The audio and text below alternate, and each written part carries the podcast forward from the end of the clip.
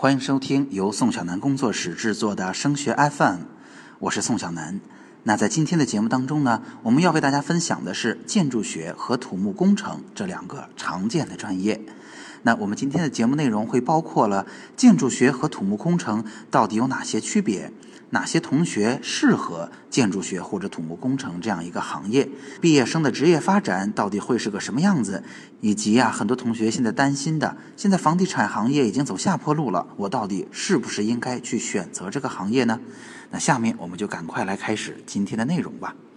首先哈，建筑和土木在很多同学那儿是很难区分开的，它们到底有什么不同呢？简单说来，如果我们去看看它的概念上抽象一点说，建筑学呀，更多关注的是建筑物可以使用的空间、可供欣赏的形象，它其实是一个设计领域的问题。那土木工程呢，更加关心的是建筑，甚至也包括交通设施这一类的计划、建造和维修啊，它主要属于施工领域的问题。其实啊，理解清楚了建筑和土木的区别，我们就不难理解了。其实有很多啊，也是会被分在相同学院下面的专业，包括了像啊园林景观设计、城市规划、给排水等等这样一类专业，其实啊都是从建筑学里边逐渐分化出来的。那下面如果要回答什么样的同学更适合学习建筑或者土木进入这个行业呢？我们先要从这个行业对于从业者的能力要求说起哈。那对于建筑这个行业来讲，对于从业者的要求啊还是比较全面的。那如果你是走技术路线的，可能对你要求比较高的是这种规划设计这种专业上的能力。那如果你是走施工路线的，很可能呢，对于工程管理的能力要求也是比较高的。比如说，如果你未来的从业岗位啊，在像建筑设计院或者啊从事各种规划设计这样的公司吧，如果是这样的岗位，那在扎实的专业知识的基础之上，可能像计算机啊、工程制图啊，这是你的核心能力。那如果你是负责施工，来到了工地上。那由于呢，这个行业又是跟人们的生命安全息息相关的，所以还要掌握各种各样的国家标准、各种各样相关的法律法规，包括还要有比较强的跟人沟通的能力，以便能够应变在施工现场的各种各样的变化。那么，在市场趋于饱和的情况下，这个专业适合什么样的人学呢？我认为啊，回答这个问题，真正的标准一定还是考生是不是真心的喜欢这个行业。一方面呢。这个行业显然适合比较典型的工程师，他们要跟事情打交道，有创造性的解决问题的能力。另一方面呢，建筑行业本身工作强度大，收入高，所以总体来说，如果你能够啊更加专注，能够在有压力啊有相当的工作量的情况下保持干劲儿，那么建筑行业可能还是很适合你的。大家知道哈，无论是建筑设计还是土木施工，通常涉及到的项目在规模上都是非常大的。都不是简单活儿，所以啊，工作量大，经常加班赶工是非常常见的状况。如果你是建筑系的同学，很可能在本科一年级的时候，你就可能要开始体验通宵完成作业了。那为了积累实践经验，很多与施工有关的工种都要求从业者来到施工现场的。那在整个的职业发展当中呢，考资质可以说是整个这个领域的工程师职业发展当中最重要的一环了。因为啊，建筑这个领域吧，它不光涉及到好不好看、能不能造得出来，更关乎人民的生命安全。所以，这个行业里边就像医学一样，有着非常严格的法律法规和行业标准。整个行业的从业者呢，并不需要像啊学商科的、学文科的那些同学一样，不断的为自己创造机会啊，不断的要靠圈子来为自己争取更大的空间。而他们呢，更多的是只要一步一步扎实的做项目，只要慢慢的做过更大一点、更复杂一点的项目，考取更好的资质啊，你就会有更好的收入和更好的职业发展了。同时啊，因为整个行业项目的体量都非常大，资质要求又比较高，所以高年资的、有足够经验的优秀的工程师收入还是相当丰厚的。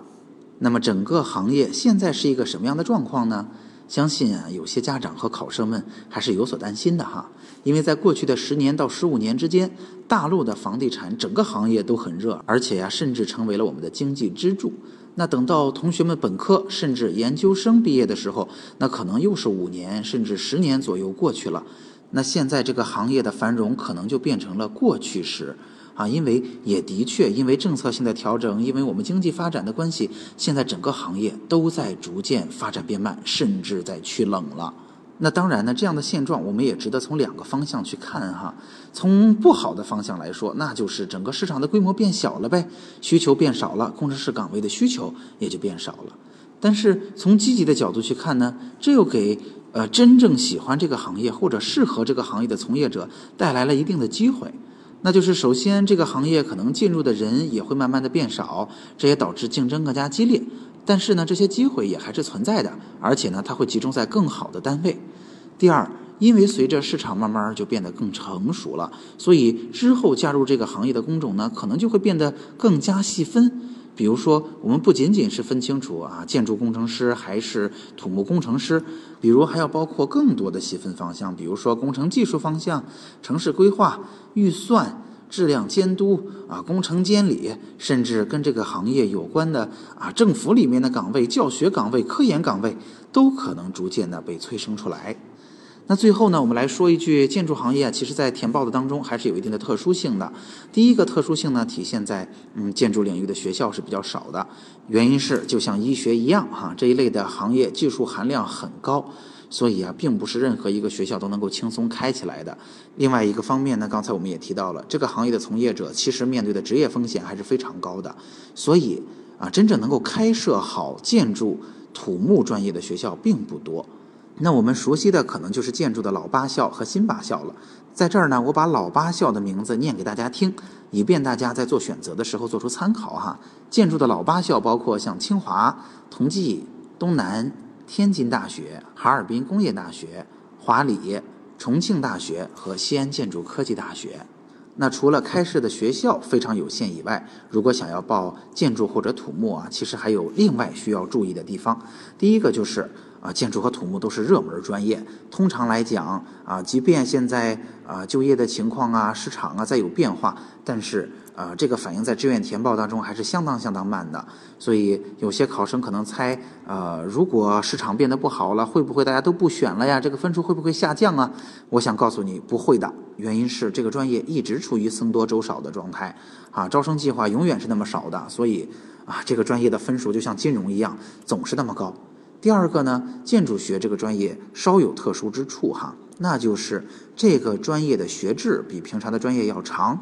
啊，通常的专业大家知道，本科是上四年的，但是建筑学本科是有五年时间。那不光学制会比其他同学长，那在入学的时候呢，呃，通常如果你录取了建筑学专业，在这个暑假里边，学校还会组织一次考试，来考察大家的绘画能力。啊，当然大家也不用惊慌，你只需要在高考之后简单报个班学一学，就问题不大了。但是这也算是建筑学跟其他专业相比一个额外的门槛吧。好，说到这儿，今天的内容就结束了。今天我们为大家分享了建筑学和土木工程这两个专业，啊，为大家分享了这两个专业有什么区别，适合什么样的同学学习，行业的现状是怎样，以及在志愿填报当中有哪些特殊之处。今天的内容就到这儿。如果您觉得今天的内容挺有用的，欢迎您订阅我们的专辑、转发和评论我们的内容。如果你也想提出自己关心的话题，参与我们的社群的互动，欢迎您加入我们的 QQ 群。我们 QQ 群的群号是二七四四二零幺九九。